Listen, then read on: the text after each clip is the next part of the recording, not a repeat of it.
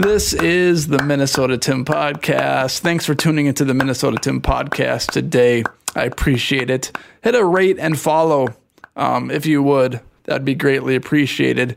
Um, helps other people recognize the podcast and find the podcast. This month, I've gotten so many new listeners, and I greatly appreciate all of the new listeners coming on to the Minnesota Tim podcast and becoming um, a part of it and um, I just greatly appreciate it. So there's so much to talk about in Minnesota sports right now. The Vikings are eight and one. The Minnesota Twins just released new jerseys. The Minnesota Timberwolves are seven and eight, and they're um, they're, they they've won two games in a row against the Orlando Magic and Cleveland Cavaliers, both teams with uh, missing a bunch of players, but hey, they still won and they're now one game away from being 500. They play the 76ers on Saturday. Um, I'll talk about them at a different time. But something I want to talk about today is the improbability of the Minnesota Vikings seven game winning streak. So, we all know how crazy these games have been, and they've been absolutely insane. They've been miraculous. They've been just out of the ordinary. They beat the Bills in dramatic fashion, which is probably the best regular season game of all time, uh, if you're a Minnesota Vikings fan. They defeated the Washington Commanders down 10 in the fourth quarter. They defeated the Cardinals. They're down three in the third quarter, but they had good control of that game. There's a muffed punt in the fourth quarter by the Cardinals, which uh, really helped the Minnesota Vikings open up that game and make it an easy victory. They're down by, to the Saints by three with just a few minutes remaining. And then they're down to the Lions with by three with uh, just a few minutes remaining in that game. Uh, the Miami Dolphins game, they were in control for most of that game. Jaylen Waddle had that fumble. And the Bears, they were in control for most of that game too, until the Bears took the lead, and then Kirk Cousins needed to have a game-winning drive in that one. Um, so I want to just take you into the improbability of these games. So the Vikings versus the Bills, and this is according to ESPN. The Bills in the fourth quarter, when they were up 27 17, when Josh Allen and the Bills were driving offensively, when they threw the first interception to Patrick Peterson, before that happened, they had a 97.6% chance of winning. So, what is that? 2.5% chance of winning for the Minnesota Vikings? A 2.5 out of 100 chance to win. Wow. The Vikings game versus the Washington Commanders. The Washington Commanders up 10, 17 to 7 in the fourth quarter, had an 87.8% chance to win that game. Unbelievable. Kirk Cousins throws a beautiful touchdown pass at Dalvin Cook. One handed catch from Cook. TJ Hockenson's first game in a Minnesota Vikings uniform, Kirk Cousins' best game in a Vikings uniform. I love the way he played against the Bills too. He's just been slinging it, unafraid of the consequences of the throw, but also understanding when to make those throws. He has been giving Justin Jefferson and TJ Hawkinson so many opportunities to make plays offensively. Dalvin Cook and KJ Osborn and Adam Thielen as well.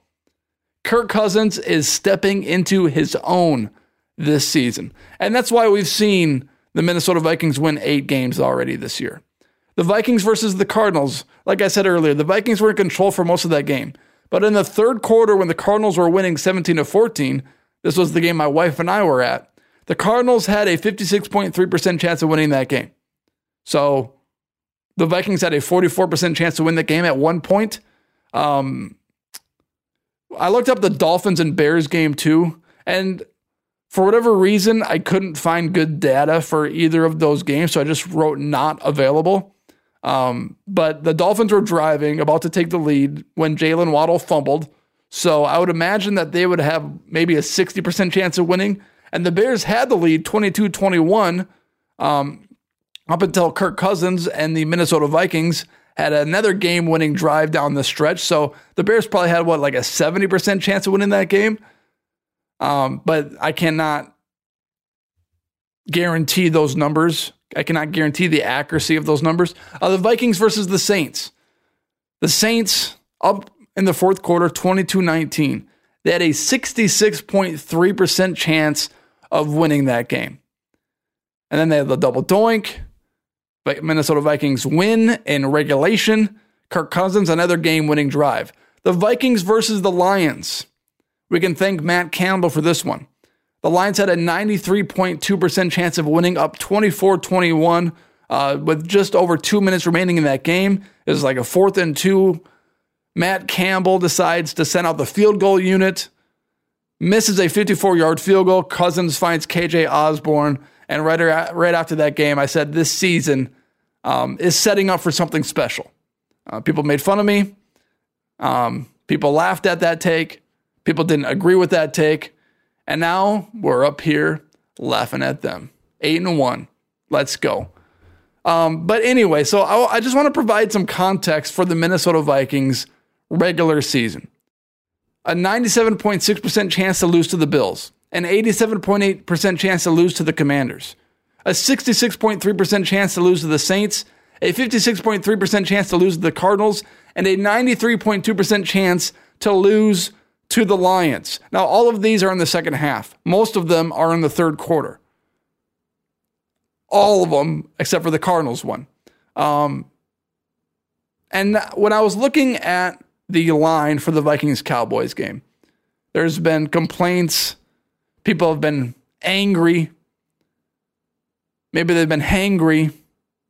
Maybe they're hungry and angry at the same time. They've been frustrated that the Cowboys are ranked over the Minnesota Vikings in this game. They're favored against the Minnesota Vikings by one and a half points. Um, Dak Prescott, CeeDee Lamb, uh, Zeke is going to be back, although I think their backup is better than their starter. Um, they've got a good defense. Micah Parsons, they got Trevon Diggs back there. He'll probably guard Justin Jefferson around the field. Although, as many as interceptions as he gets, he still makes quite a few mistakes defensively. So I think Justin Jefferson will have a big game, um, despite Diggs' ability to get interceptions. But you look at the games the Minnesota Vikings have won, and they could have easily lost every single one of these games. They were either trailing in the fourth quarter or trailing in the third quarter in these games. And this is all a part of the seven game win streak. So don't come with your pitchforks and, and swords running towards Las Vegas, wanting to chop their heads off. When you look at the Minnesota Vikings record this season and you look at how they've won these games, and how can you look at the Minnesota Vikings and think, wow, yeah, they're going to be, beat the Dallas Cowboys by six or seven points in this game? How can you look at the Minnesota Vikings and think, yeah, they'll be favored by three points? Every single game that they've won, they've either come from behind, they dominated the Packers. But other than that, they've came from behind to win. Maybe except the Miami Dolphins game. But that was even a disaster. I mean, that wasn't a, a pretty game. I mean, I, am not taking any credit away from the Vikings. They've done great this season. I love KOC. I love Kirk Cousins. I love the way they're operating. But I'm not going to come with my pitchfork and and come after the odds makers for favoring the Dallas Cowboys over the Minnesota Vikings when you look at the chances that the Minnesota Vikings have had this year to win their games. It's been absolutely improbable, insanity. And I have I have nothing against the odds makers favoring the Dallas Cowboys over the Minnesota Vikings. The Vikings are at home. They're a good home team, but they've been a good road team as well this season. But every single game they've had for seven straight games has been a one score game. It's basically a pick 'em for the Cowboys Vikings game. And, you know, maybe people are going to come with the idea that the Cowboys are going to be motivated after their loss against the um, Packers in Lambeau Field. They had a 14 point lead in the fourth quarter. But eventually that stuff wears off. I mean, I guess you could argue that the Bills are motivated against the Vikings. They're up 27 10. And then the impossible had to happen uh, for the Minnesota Vikings to win that game. Um, so maybe there is something to the Cowboys being motivated in the division where the Giants have overexceeded everybody's expectations. And the Philadelphia Eagles, I mean, Jalen Hurts has to be one of the front runners for MVP this season. I don't know how he's not. So, as much as I love the Minnesota Vikings and as much as I want them to beat the Cowboys, I understand the line and I get why uh, the odds makers are favoring the Cowboys over the Lions, especially with uh, Andrew Booth Jr. starting at the second cornerback position for the Minnesota Vikings with uh, uh, with uh, Evans out, um, uh, Cam Dantzler's out.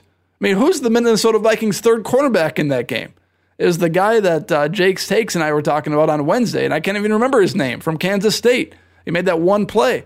Um, so I'm not angry. I'm not hangry.